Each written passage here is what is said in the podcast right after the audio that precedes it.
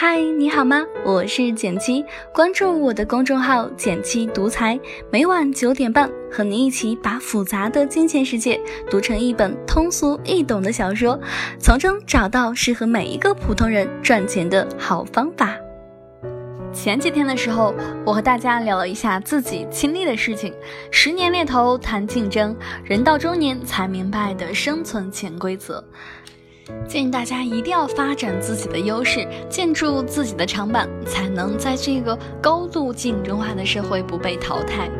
那很多人留言问我说，我连自己的优势是什么都不知道，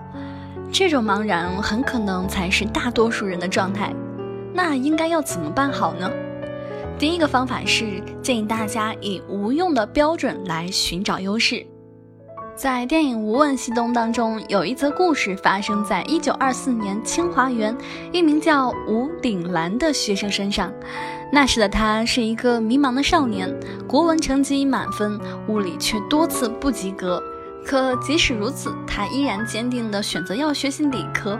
他的物理老师找到他谈话说，问他为何不选择文科。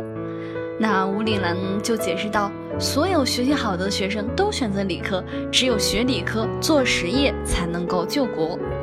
很多时候我们都是吴岭澜，明明优势明显却视而不见，因为我们从小接受的教育不是去接纳自己、认识自己，而是通过设定一个又一个的目标来把我们培养成标准化的成功者。上个好大学，填个好找工作的专业，做稳定的工作，在该结婚的年纪就应该结婚，在年龄最适宜的时候生孩子，过着有车有房的生活。因为这种标准，我们在判断行为时会给行为贴上有用和无用的标签。凡是对标准化成功无意义的，那即是无用的。哪怕这些无用的是我们所擅长的，也会被主动摒弃、主动忽视。美国的第二女富凭借玛莎·斯图尔特靠擅长做家务积累人生的第一桶金，建立商业王国。可是你又如何知道自己那些看似无用的特别之处找不到自己的舞台呢？庄子也曾说过，说无用之处实为大用。以无用的标准来寻找优势，分清自己到底是没有优势还是不认可自己的优势呢？第二个方法呢，就是看自己的时间和钱花在了哪里。无用标准适合那些本来就有特长的人，那没有特长的人该怎么办呢？那就应该看你的钱和时间花在了哪里。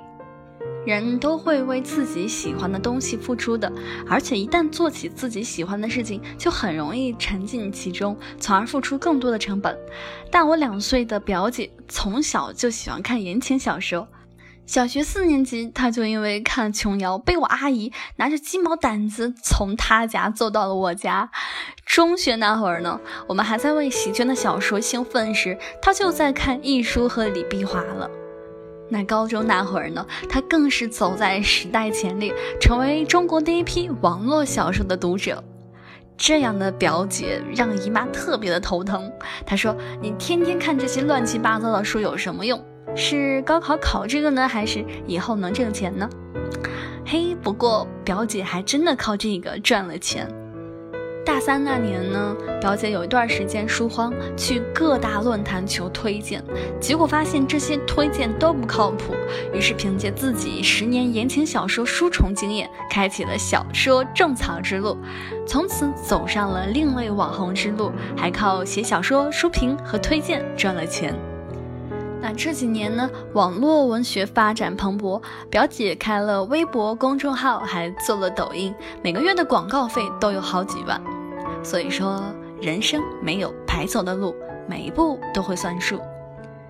每一笔花出去的时间和钱，都会沉淀出独属于你的人生体验，是独属于你的优势。通过你的努力，以另一种样子成为你生活的全部意外和惊喜。所以仔细盘点一下你的时间和金钱，看看它们流向了哪里，而它们流向的方向是否隐藏着一些可迁移的技巧，或者是可复制的方法。还是说可长久拥有的内容，而这些就是你的优势所在。那第三个我要告诉你的办法呢，就是一定要找到自己的比较优势。那听到这里也会有人疑惑了，说我认真思考了，但是我真的没有任何的倾向或者是偏斜，那应该怎么办呢？经济学当中有一个理论叫做比较优势理论，那这个理论认为呢，国际贸易的基础是生产技术的相对差别，以及由此产生的相对成本的一个差别。每个国家都应该根据两利相权取其重，两弊相权取其轻的一个原则，集中生产并出口其具有比较优势的产品，进口其具有比较劣势的产品。那这里要画一个重点，就是这里指的特指是国与国之间相对差别。前段时间呢，粉丝波波私信我，分享了他一个小小的小确幸。那去年呢，波波跟着我学习了一整套理财的课程，原以为学习了应用到生活理财那就结束了，但是没想到今年3月初，波波的孩子所在的学校需要家长来分享一堂微课程，主题不限。波波觉得自己实在没有技能分享，被逼得没办法，就把从学到的课程内容当中抽出了一部分，和孩子们分享了一节财商课，教孩子们打理自己的压岁钱。没想到的是，这堂课居然大受欢迎，学校联系到他说，希望他能够持续的做完这一主题的分享，还主动邀请他加入这学期的家委会，以便更好地发挥他善于理财的特长。当我们在个人内部系统当中找寻不到优势时，就应该将目光转移到外部。你比别人多混那一点儿，你比别人多工作那几年，你在工作当中获得的经验，这就是你的优势。在横向上找到自己和同龄人的具体差异，然后把自己置于行业的上下游，了解发展来源和未来趋势，就能发现差异有时候那就是优势。如果以上3种方法都不能帮你找到优势，不妨听一听以下2个读者的留言吧。读者萧云说，我认为现在的社会还是有一些浮躁的，沉下心来做事的人可能比以往要少，都讲究短平快。那人的精力有限，专注的力量真的很大，就看大家愿不愿意给自己独处安静的时间，愿不愿意推掉空洞的狂欢，愿不愿意忍受身心的锻造。还有一个读者叫做康阿邦，他说很喜欢看简洁的文章，非常的有收获，我也想谈一下长短板的观点。有些人频繁跳槽，找不到自己合适的位置，其实只有坚持干好自己的工作，并经长时间的业务沉淀，才有可能发展成自己的长板。非常感谢以上2个读者的分享。那其实莫扎特也曾经说过，说我每天花8个小时练琴，人们却用天才2个字埋没我的努力。音乐神童尚且需要不断的实践才能展现出天赋，天生平凡的我们，优势更加是成长后后天努力的踏实土壤。作家格拉德威尔在书籍《异类》当中提出过10000小时的定律，他说这世界上没有天才，有些人之所以卓越非凡，并非天资超人一等，而是付出了持续不断的努力，而10000个小时的锤炼那就是必要的条件。也就是说，要成为某个领域的专家，至少需要10000个小时，那大约按照比例计算就是，如果每天工作8个小时，1周工作5天，那么至少要成为一个领域的专家需要5年时间。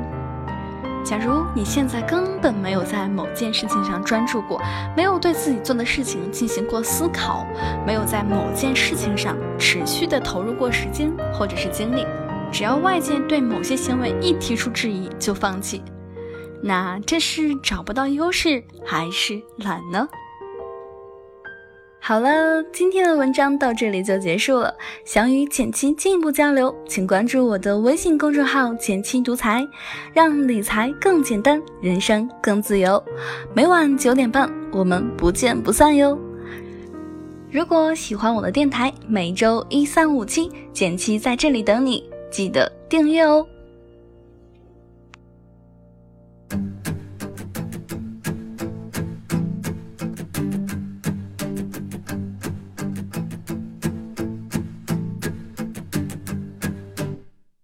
不同的人，不同的命，不同的人问相同的心，拥有世界有何用？ It's not everything， 人生就如一阵秋风，别错过了景。在一个美丽，在一个美丽的花园里，云端里有我和你。不同的人，不同的命，不同的人们，相同的心。人重要，为生活打拼呀，重要，多难念的经呀，重要，每一件事情都需要拥抱一颗纯真的心。在一个美丽，在一个美丽的花园里，云端里有我和你。苹果里的花好美，Oh yeah， 迎来茶马古道的日落，回味一杯茉莉，流水的声音传达天地的宁静，穿透一切，就从一个梦醒来。Let me tell you about it。 在一个美丽，在一个美丽的花园里，云端里有我和你。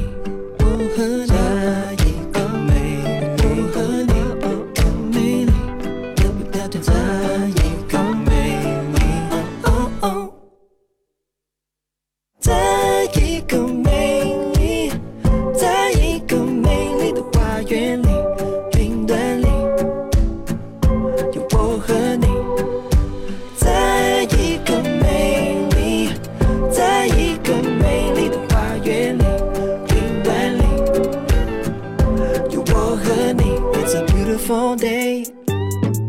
to have you in my life. It's a beautiful day to have you in my life. It's a beautiful day to have you in my life. It's a beautiful day to have you in my life.